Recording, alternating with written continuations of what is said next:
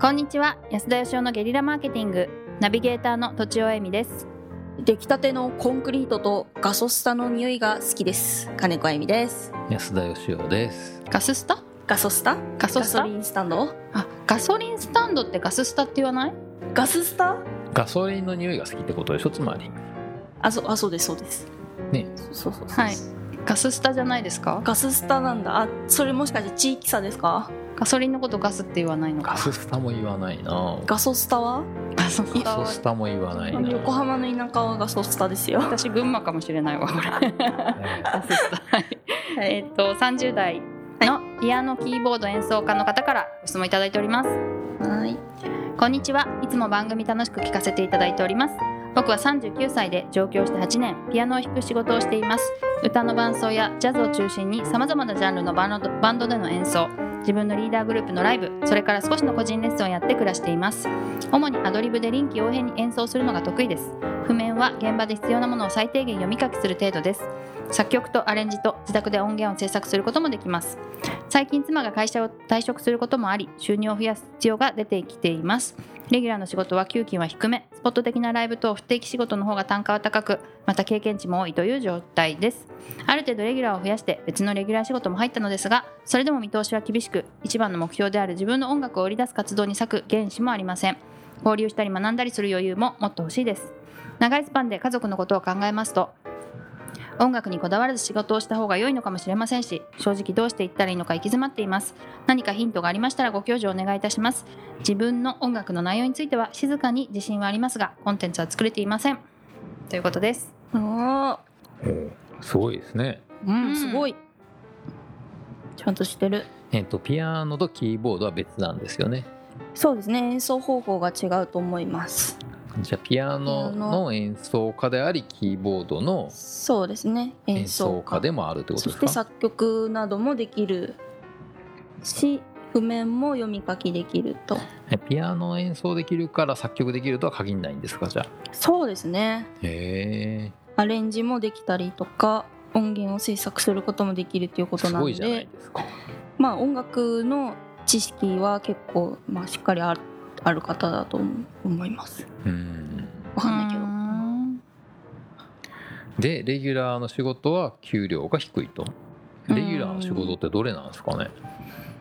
レギュラーの仕事はどれなんですかねスポット的なライブの不定期の仕事は単価が高いうんライブ以外でレギュラーっていうことは個人レッスンとかがレギュラーってことかなきっとそれはレギュラーっぽいですよね,、うんで音楽だけじゃ食べていけないかもしれないってことですかね奥さんが退職してうん奥さんうんうんはいどうしましょう奥さんが退職することは今だけってことですもんね退職わかんないどうねんそれわかは、んないですそうかうん、これれから働けなくな生まれたとかねとわかかんないけどご病気とかねそうわかんないしうんうんどうしたらいいですかね逆に逆にってまどだ何何も言ってないじゃん確かに 私の頭の中 で逆だった逆だったないや本当なんか結構悩んでる人多いんですよこれ実はこういうことでこんなにスキルがあってもいやもあゆみうちゃんの周りには多いってことだ多いと思います音楽はいろいろできるけどできるしどうやってお金にしていいかみたいなそうそうそうあのいろんなバンドにも参加してるし、うんうんうんススキルもめっちゃ高いし、うんうん音楽の知識もめちゃくちゃあるし、うんうん新作の音楽にもすごくあのなんだ頭が働くというか、へえまあなんか音音楽の分析がすごい上手な子とかでもやっぱり普通の仕事もしてますしお昼の仕事をして夜はライブ行ったりとか練習したりとか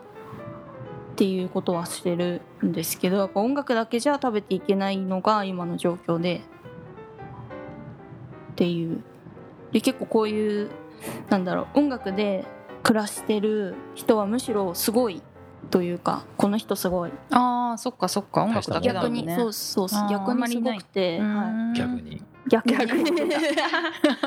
今も逆なのかな うんうんそうなんかこれだからどうしたらいいですかっていういや僕は正直言ってですね、はいこんだけスキルあったら食うに困らないと思いますけどね、ううんそのだから例えばなんて言うんでしょうなんか野球で言えばメジャーリーグとかプロ野球とか、うんうんまあ映画で言えばなんか有名な俳優さんとかっていうもう頂点のほんの一部の人がめっちゃ稼げる世界ってことじゃないですか、うんそれ以外の人はそれを利用しながらまたちょっと違うことすりゃいいんじゃないのって思うんですけどうん全然違うことしてる人多いですよね音楽やっていたくて、うんうんなんかコンビニのバイトしてるとうか、ん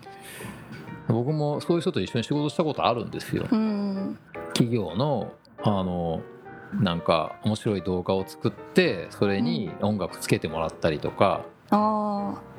僕はどちらかというとそのプロとしてこだわってるんで、うんそういう音楽作りたくないみたいなのがあって失礼なのかなと思ってたんですね、ーうんそしたら話聞いてみたら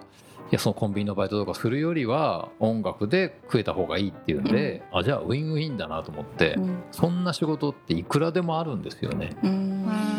だから多分この方も周りにその音楽にあまりにもこう寄ってる人と付き合いすぎなんじゃないかと思いますね。うだから音楽とちょっと離れている人ら、うんと組んで音楽を商品にするっていうことをやればんいくらでもあると思いますけどねなんだったら僕に会いに来てほしいですけどねあそうですよね安田さん、うんうん全然商品作れますよ、曲作ったりうんうんうんうんうんいくらでも作れるって感じですけど相談ツアーに、相談ツアー相談ツアーぜひ来てほしいですね来ていただいてうんはい、だってこんだけなんかスキルがあればうん先生はやれるし作曲はできるしみたいな、うんううんんアドリブできるし、そねうそうそううんちなみにあのとちおさんはどうなんですかあーなんかそのちょっと私気になったのはですねはえい自分の音楽を売り出す活動に割く原資もありませんって書いてあって、原子そうそうだから原資がいらないなんか発信みたいのできるんじゃないかなって思ったんですけどねなるほどね音楽を作って、うんまあ、ちょっとこう聞いてもらうみたいなネット配信みたいなわかんないですけどな YouTube とか Twitter とかでもいいですしインスタインスタじゃなくてな TikTok? あー TikTok TikTok うんうん とか、まあ、そういうのでなんかこうもっと知ってもらうっていうのができたら強みを生かしてできたらいいんじゃないかなってちょっと思ったんですけどね原子がなかったらできないのかなっていうのがちょっと疑問に思いました。なるほど、うんうんいろいろ発信する場はあるよとそうですね、うんでそういうところで、まあ、ちょっとオリジナルの音楽をやうん安田さんみたいに、まあ、企業の動画にオリジナルの音楽をつけたいみたいな風に探す人もいるんじゃないかなって思うんですけどね。多分ねほっといたらあの企業から依頼は来ないんで、うんこっちからあの商品作って仕掛けた方がいいと思うんですよねなるほどこんなこと実は音楽使ったらできますよっていうようなこととか、うんうんあとはなんかその音楽単体じゃなくて他に多分その周りにもなんか得意なものとかあると思うんで、はい昔あのもう亡くなっちゃいましたけど大阪のあの屋敷隆人さんっていう人がいて、はいはいもう知ってるガンダムの歌を歌ってたうん確かガンダムの歌を歌ってたと思うんですけどあの歌手なんですけど、はいすごいこうなんかしゃべるのが上手でトークが、うんうんえええそっちのイメージです、えね、そっちのイメージの方が強いですけど、はいでもそうするとトーク